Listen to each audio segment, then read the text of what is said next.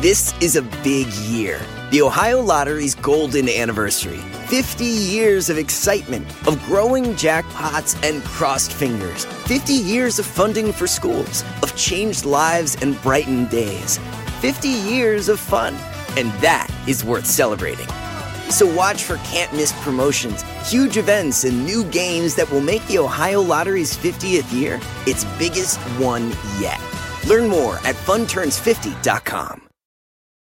Want to connect with a family member who doesn't speak your language? Then check out the language learning program Rosetta Stone on desktop or as an app. Rosetta Stone is designed to immerse you in the language you're learning through an intuitive process. Plus, the True Accent feature even gives you feedback on your pronunciation. And with a lifetime membership, you have access to all 25 offered languages. Get started today. Visit rosettastone.com backslash pod50 to get 50% off your lifetime membership now. That's rosettastone.com backslash pod50 for 50% off.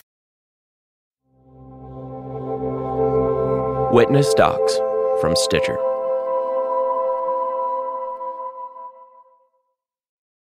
Toward the end of his life, Isidore Banks started carrying a shotgun with him wherever he went. And he often drove around with a couple of his friends who tailed him through town, followed him out to his fields, and generally acted like bodyguards. Isidore seemed to know trouble was coming. At first, we didn't know what to make of this, because in nearly every other story we'd heard, Isidore had steered clear of trouble. People told us he worked hard and kept his head down. But as we asked around about the gun and the guards, we started hearing other stories of Isidore, and in them, he was a very different guy. Here's former Arkansas State Representative Ben McGee. There was an Italian woman whose husband had died, and when he died, the wife rented the balance of the farmland to Isidore. So a lot of the white farmers that they went to her and told her, "Look, you can't be doing this. You know, we got, we want to." She told them, "Don't come back to her house." Those farmers wanted the woman's land for themselves, but there's more. It was the Jim Crow South, and an African American man working with a white woman, it would have enraged people.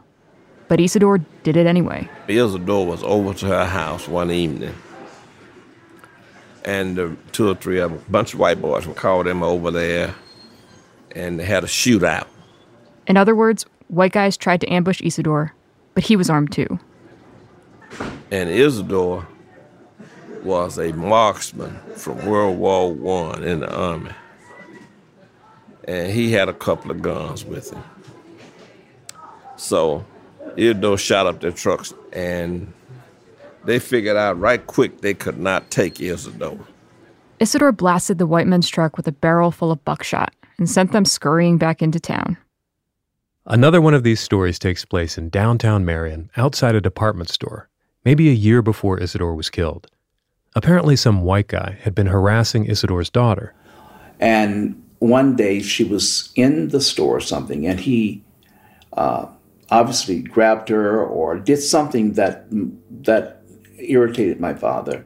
This is Jim Banks, Isidore's son. And that they got into a fight in the store. And my father's very, very skillful at fighting. And this guy told him, this white guy told him, You'll you'll pay for this, you'll die. You'll die, you're a dead man, you're a walking dead man. Jim was about 10 years old, watching wide eyed while the brawl spilled out onto the sidewalk. When it was over, Isidore and Jim drove off, and Isidore didn't say a word.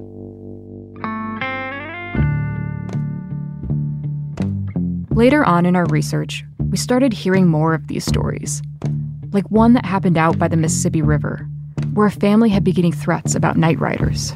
The guy used to come and tell me, well, y'all gonna have to run tonight because somebody gonna come and burn y'all house down. This is Tommy Gammon. He was one of the children in the family.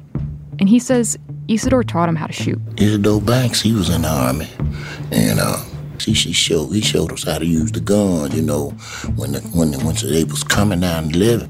Well, he had us shoot up in the air, warning shots, you know. These stories are all a little Robin Hoody, passed down through generations like folk tales. And they seem to begin in the last few years of Isidore's life, right around the time he began losing his land. Suddenly, the quiet farmer, the gentle guy who kept his head down, looked like he was marching into battle alone. I'm Neil Shea. And I'm Taylor Hom. This is Unfinished Deep South. Episode 3 Family Ties.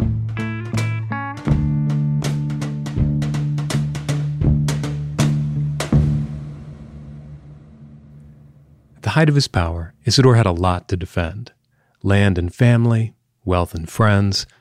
In one record, we discovered he might have been paying medical bills for people who weren't even his relatives. His community clearly relied on him. But how did he rise into that role? Who showed him the way? We wanted to know where he'd come from and who his people were. So we began gathering clues. We spoke with relatives scattered across the country and started building a family tree. There were hints of white ancestry and Native American blood. Family members talked about shades of color, about cheekbones and hair. My father's biracial. My father's father is English. Daddy was not uh, my color. Uh, he was most of you all's color. Uncle Isidore's father and his wife was mixed breed. Rome, Georgia is where it all began. Rome is in the northwest corner of Georgia, not far from the borders of Tennessee and Alabama. Isidore was born there in 1895. He was the third of seven children. We know Isidore's mother, Annie Butler, was a strict woman, sometimes said to be bad tempered. In the census of 1900, she's listed as Negro, but she was also part Native American. In a local newspaper from that time, we found mention of a young Miss Butler of the Cherokee Indian Nation who was attending school. It's brief, just one sentence in the announcement section of the paper. And if it was Annie, we thought the newspaper was spotlighting her for something good. But when we reached out to the Georgia tribe of Eastern Cherokee, they told us no. Most Cherokees were forced out of Georgia in the 1830s, and those who stayed kept a low profile. So the article was basically an early form of doxing, a way of outing a Native American. It meant Annie had to be very careful. We can't find much more about Isidore's mom. We know she died young, but there is more about Isidore's dad, John Banks. According to the family lore, John Banks was the son of a white plantation owner and an African American woman. He was eventually driven away by his white half brothers. After that, things got pretty hazy. Tracing African American lineage can be incredibly difficult because the 1870 census was the first time many formerly enslaved African Americans were counted as free people rather than property. Some genealogists call that census the slavery wall, and beyond it, there isn't always a lot of detail. We were lucky to find Isidore's parents, and we doubted we'd find much more. But recently, there's been a surge of interest in stories like Isidore's. My name is Carmen White. I am from St. Louis, Missouri. Um, I, in my spare time, am really big on uh, genealogy and family history research. Carmen is a member of a group called Black Progen. They're activist researchers, almost like excavators of America's lost history, and they specialize in tracing African American ancestry. Because you're dealing with people who were literally property, a lot of the records that you would find with white ancestors are not always necessarily present when you're when you're tracing uh, African Americans, especially those that have been enslaved. So the strategies have to be different. In 2019, Carmen began tracing Isidore's ancestry for a project that focused on lynching victims, who they were, and how they lived. Carmen found Isidore's grandparents in the 1870 census. Elias Banks was a white landowner living in Rome, Georgia, with an African American woman named Nancy Banks, and their son John, Isidore's father. It seemed clear enough. But then the story turned in a different direction. When I went into the deed books and I was looking for Banks, I kept seeing Nancy. And that's when I was like, why is she? Is it like, who is? So I opened one and it said that it was Nancy and her children, freed people, are purchasing a plot of land from this woman for $500. And a black woman going down to the courthouse to buy land, and she's including her children on the deed. And that, I think that's when I really got hooked. By 1878, Nancy Banks, Isidore's grandmother, had become a widow. But it didn't seem to set her back. In the records, Carmen could see Nancy buying land, making deals, and growing the family's wealth. There was a guy, I guess, who was speculating. He approached her and was like, Hey, we think you have manganese ore and iron ore on your property. Can we check? And she was like, Sure, for a fee. And I found the, the the contract that she had with him where she's like, I get royalties and you pay me a flat mo- a dollar amount every month, um, and then like a percentage of manganese or a percentage of iron or a percentage of any other minerals that. So she had money coming from everywhere with this situation. I'm reading it just like this lady is amazing, legit bona fide businesswoman. Carmen had never seen anything like it. Neither had her colleagues. Nancy was a single woman, formerly enslaved, a member of a group that was among the least likely to leave any mark of their passage through history. And yet, there she was, building wealth in the heart of the former Confederacy. We were cheering for her immediately. But then, around the turn of the century, Nancy disappears from the record books, almost exactly the way her grandson, Isidore, does 50 years later. Isidore built on what he learned from her. Nancy Banks should be on a monument somewhere, some center or archive or school or something with her name on it. But that just goes to show you how much of a loss it was because, you know, her descendants, they should be like the Rothschilds or the whoever, like whoever the wealthy dynastic families are. They should be that, you know, and it's it's gone because of why. We've come across dozens of examples in our reporting where police files, land deeds, tax books, and all sorts of other records have been lost or destroyed and people simply vanish. Because it was about erasing them, and it was about saying, you were here, but you're not anymore, and nothing that remains of you or your life can can be here. Like it's scorched earth. You know, I think about my great grandfather, where we have land that we can go to, and how important that is for our family. Isidore's family doesn't have that. Carmen believes they should. They were robbed of that. I hope that there is a recognition just of how patriotic they were and how they were really holding America to what it promises.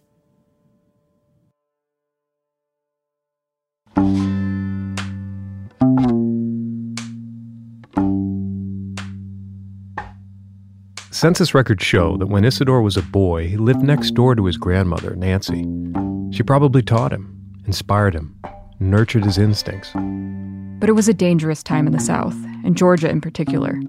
When Isidore was born in 1895, a wave of violence was racing through the South. Historians call this period the Age of Lynching.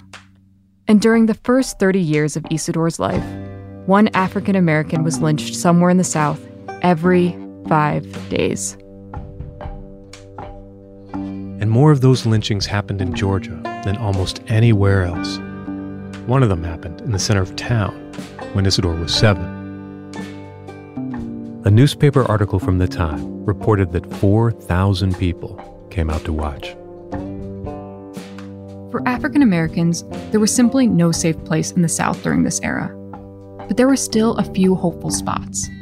And one of them was on the Arkansas Delta, where an unusual African American enclave had taken root. As Georgia grew more violent, the Arkansas Delta glowed like a beacon on the horizon. So, just after the turn of the century, the Banks family packed up and headed for it.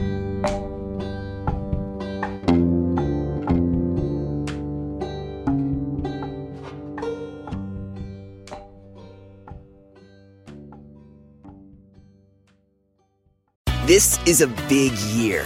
The Ohio Lottery's golden anniversary. 50 years of excitement, of growing jackpots and crossed fingers. 50 years of funding for schools, of changed lives and brightened days.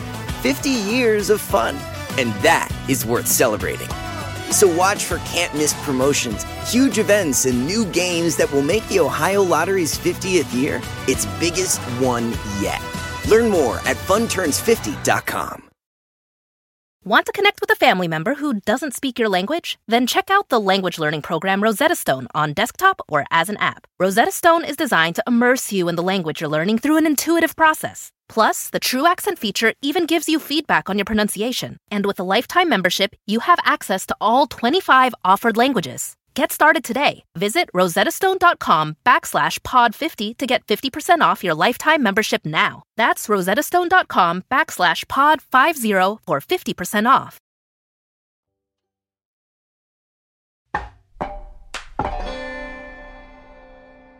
When the Banks family left Georgia in the early 1900s, they probably went in wagons. They were traveling toward a frontier, not the Wild West, but the last wilderness in the East. Around the turn of the century, the Arkansas Delta was still covered in deep forests and dark swamps. There was a freshness to the landscape, a sense that here you could escape the past. One African American bishop wrote that Arkansas was destined to be the great Negro state of the country. The Delta wasn't always considered a horrific place. And I think that that's part of the story that people don't understand. This is Professor Story Matkin-Rawn. She teaches history at the University of Central Arkansas. Between the end of the Civil War and 1920, more African Americans moved to Arkansas than any other state in the United States. And we don't talk about that. It's not part of our Great Migration narrative. And I think it's partly because it doesn't make sense to us that Black people would seek resources in the South. Arkansas lost a lot of people during the Civil War. And to rebuild, the state needed labor. Wages were good, and there was plenty of land. And so African Americans came, and not just one at a time. During the period Professor Matkin-Rawn is talking about, over 200,000 African Americans moved to Arkansas. These are huge, organized for years in advance migration societies that are bringing thousands of African Americans, self directed black migration societies, bringing thousands of um, freed people from North Carolina, South Carolina, and Georgia. And a lot of those individuals were headed to Crittenden County. Crittenden County is where Isidore and his family moved. And in the decades before their arrival, African Americans flocked there, following the promise of land and independence. And so that sort of gives this bedrock. And once you have that bedrock, it's a, a virtuous cycle.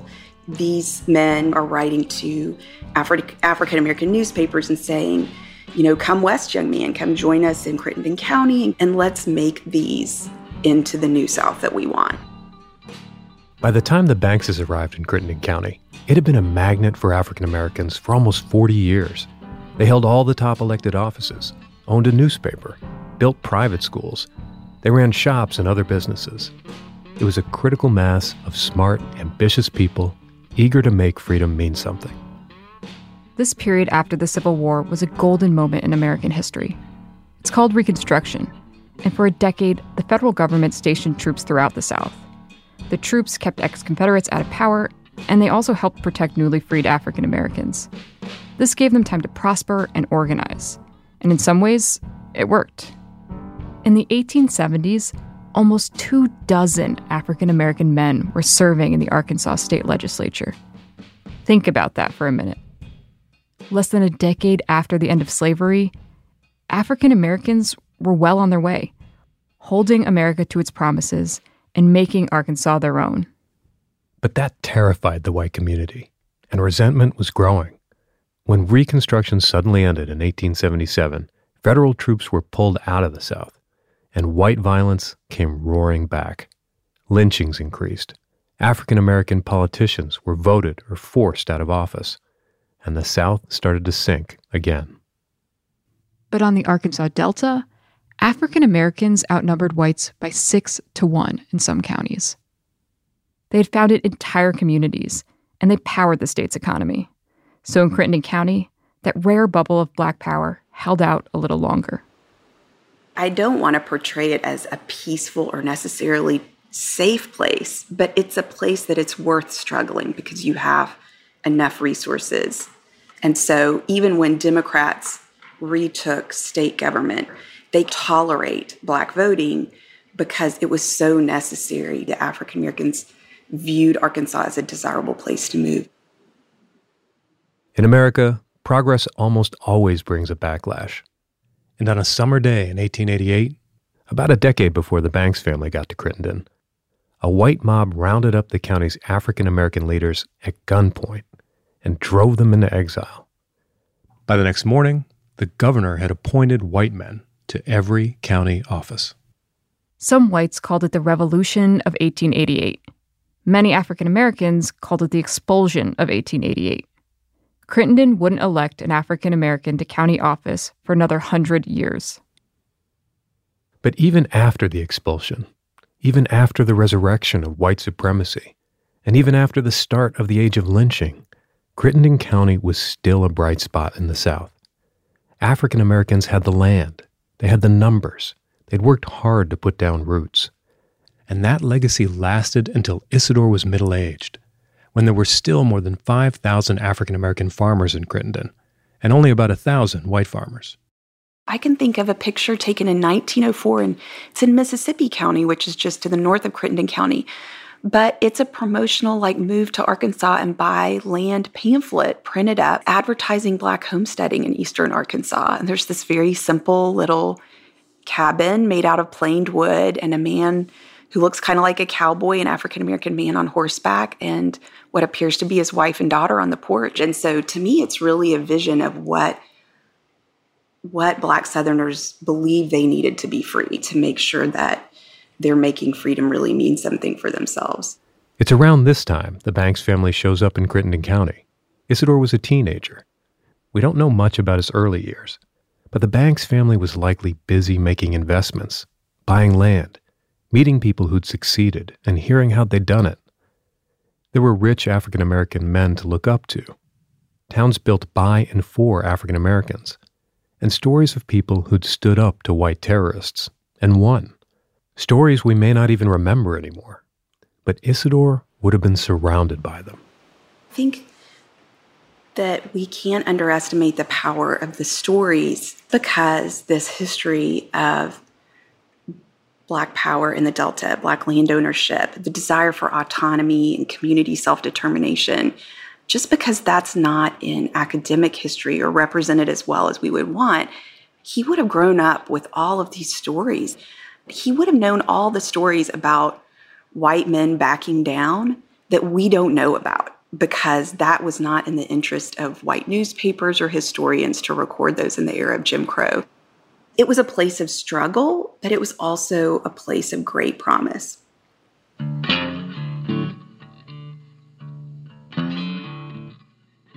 And that's what the Banks family came looking for. Years later, when Isidore taught his neighbors to fire warning shots at night riders, he was tapping into that strength. Stand your ground, he was saying, because this is your ground.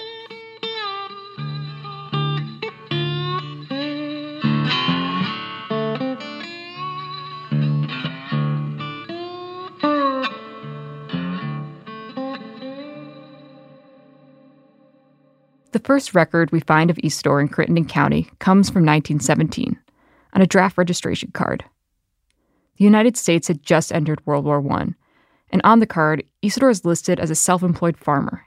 He was 22 years old, and soon after, he married a woman named Alice Biggs. Then, in 1918, he was shipped off to war in France. He came home a year later, after the armistice, and it should have been a return to normalcy and peace.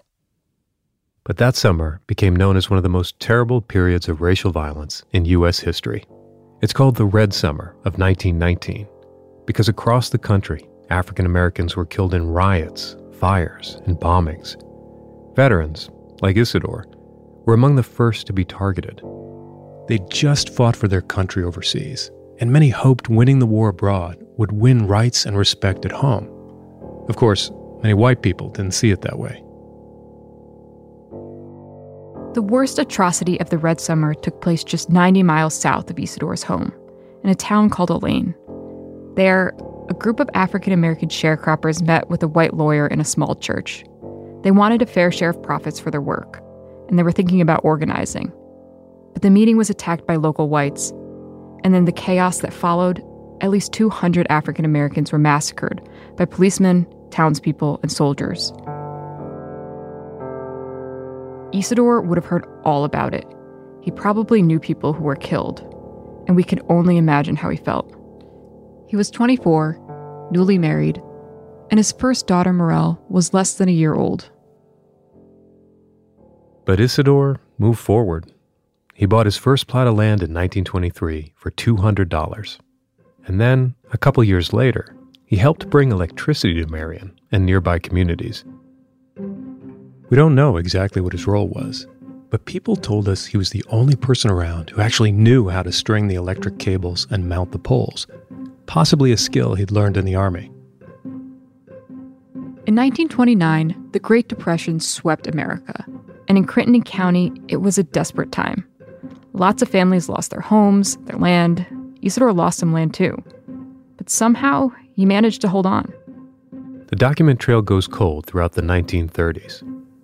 But following a tip from a historian, we sent our producer, Laura Kalaluri, to explore a little trove of federal documents in Fort Worth, Texas.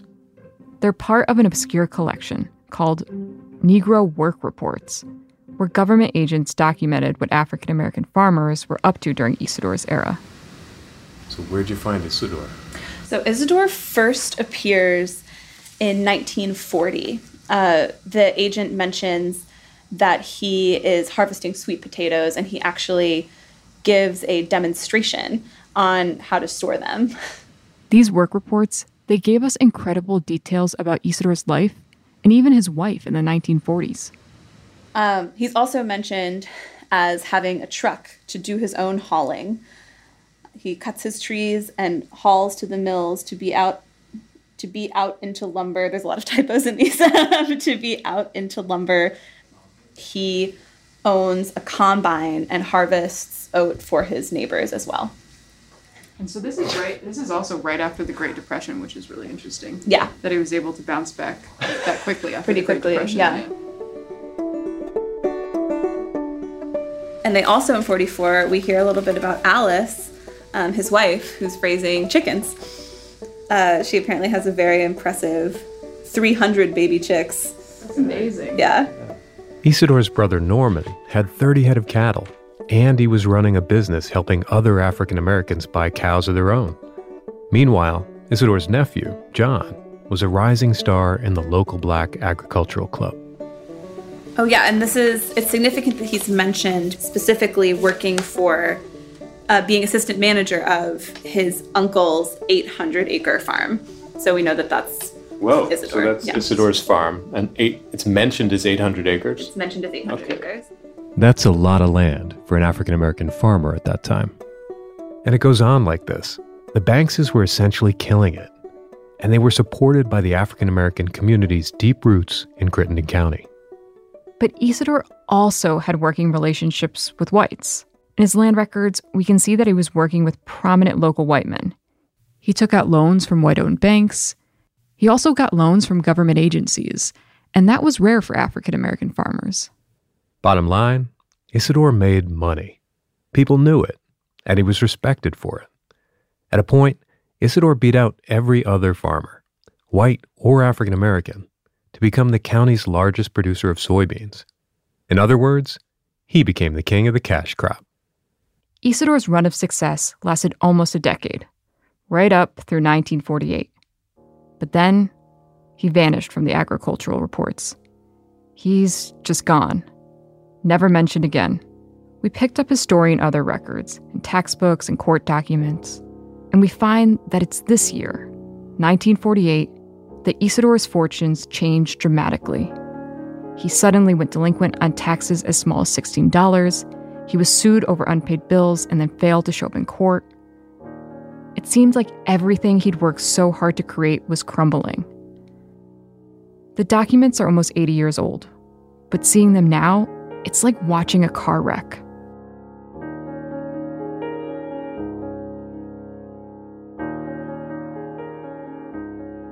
Nineteen forty-eight, three years after the end of World War II.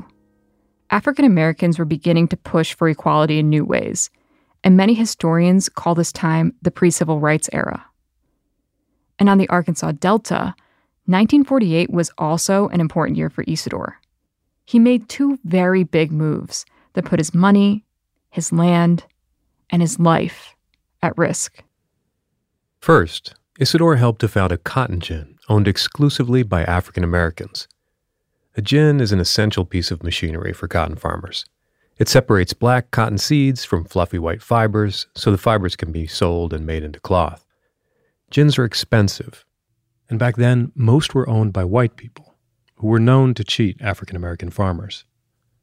So in 1948, Isidore and the leading men of the community, the richest, most prominent African Americans around, pooled their money and built their own gin.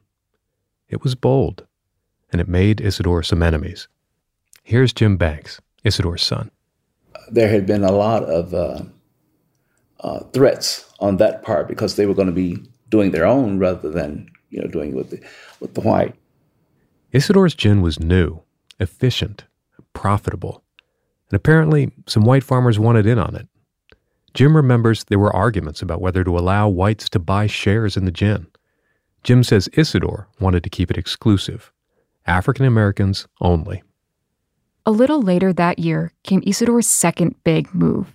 It was both quieter and more profound. According to family members, Isidore had always stayed out of politics. But deep in the archives of the NAACP, we found a different story. There, on a form from 1948, was Isidore's signature, made in pencil. Isidore had joined the NAACP. And in that era, it was about the most political thing an African American could do. Southern leaders hated the NAACP and tried to outlaw it. Just joining the group could be deadly. It seems like it would have been very dangerous to do that in Crittenden. Oh, I think it was terribly dangerous. Here's Professor Story Matkin-Rawn again. The local white power structure would see that the names and addresses of people in the NAACP were published in the local newspaper, which was basically an invitation to terrorize that family, to firebomb their house. I do remember in Crittenden just mass firings. And so the economic retaliation would have been tremendous. Isidore was one of the last in line of powerful African Americans that stretched back almost a century. He was a leader, and land was the key to his power. And I'm sure that's why Banks's participation was so important. But in the community, he would have been seen as someone who could step up and serve on this incredibly dangerous committee. The perception in the community would have been that he would have been safer from economic retaliation, may have had enough land to be literally just safer from knowing if people were coming on his land. And it doesn't appear that that was actually the case for him. Um, you know, you've uncovered that his financial circumstances were greatly reduced by the mid 50s. I mean, it appears that he did suffer greatly for his participation with the NAACP. NAACP records from the Crittenden County chapter are scattered, incomplete. At a point, its membership plummeted and the group went underground for safety. But we know that Isidore signed on for one of its hardest and most dangerous jobs. He joined the Legal Redress Committee, which tried to get justice in local courts for African Americans who'd been wronged by whites. Historians told us that one of the main goals for these committees was to seek prosecution for the rape of African American women by white men. And that kind of work would have made Isidore a target, along with his land, his wealth, and even his family.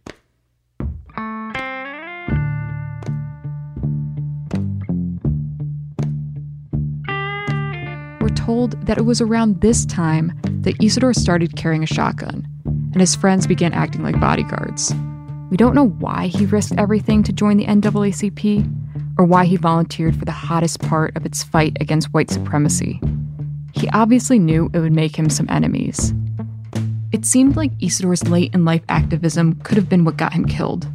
Until we met someone who revealed a whole new theory about the murder and who might have done it. Next time on Unfinished Deep South.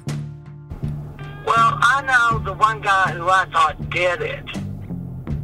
You know, and I mean, he's dead too. He as good as admitted it to me, and I'm not going to stay. But I mean, I, you know, you always you want to know that justice is served, but quite frankly, a lot of times justice isn't served.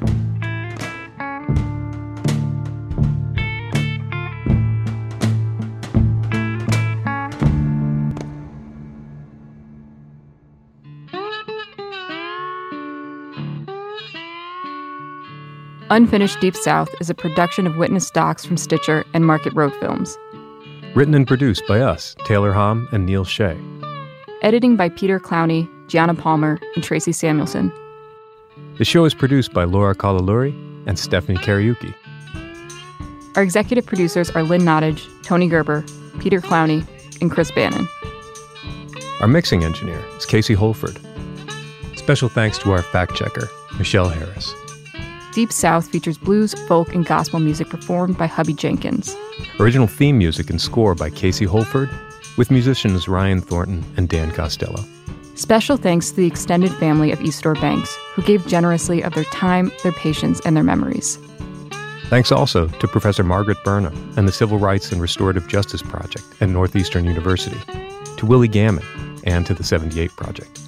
And don't forget to rate, review, and subscribe wherever you listen.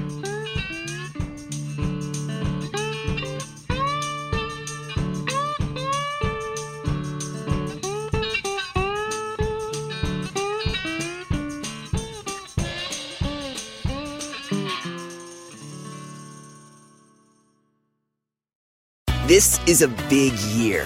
The Ohio Lottery's golden anniversary. 50 years of excitement, of growing jackpots and crossed fingers. 50 years of funding for schools, of changed lives and brightened days. 50 years of fun.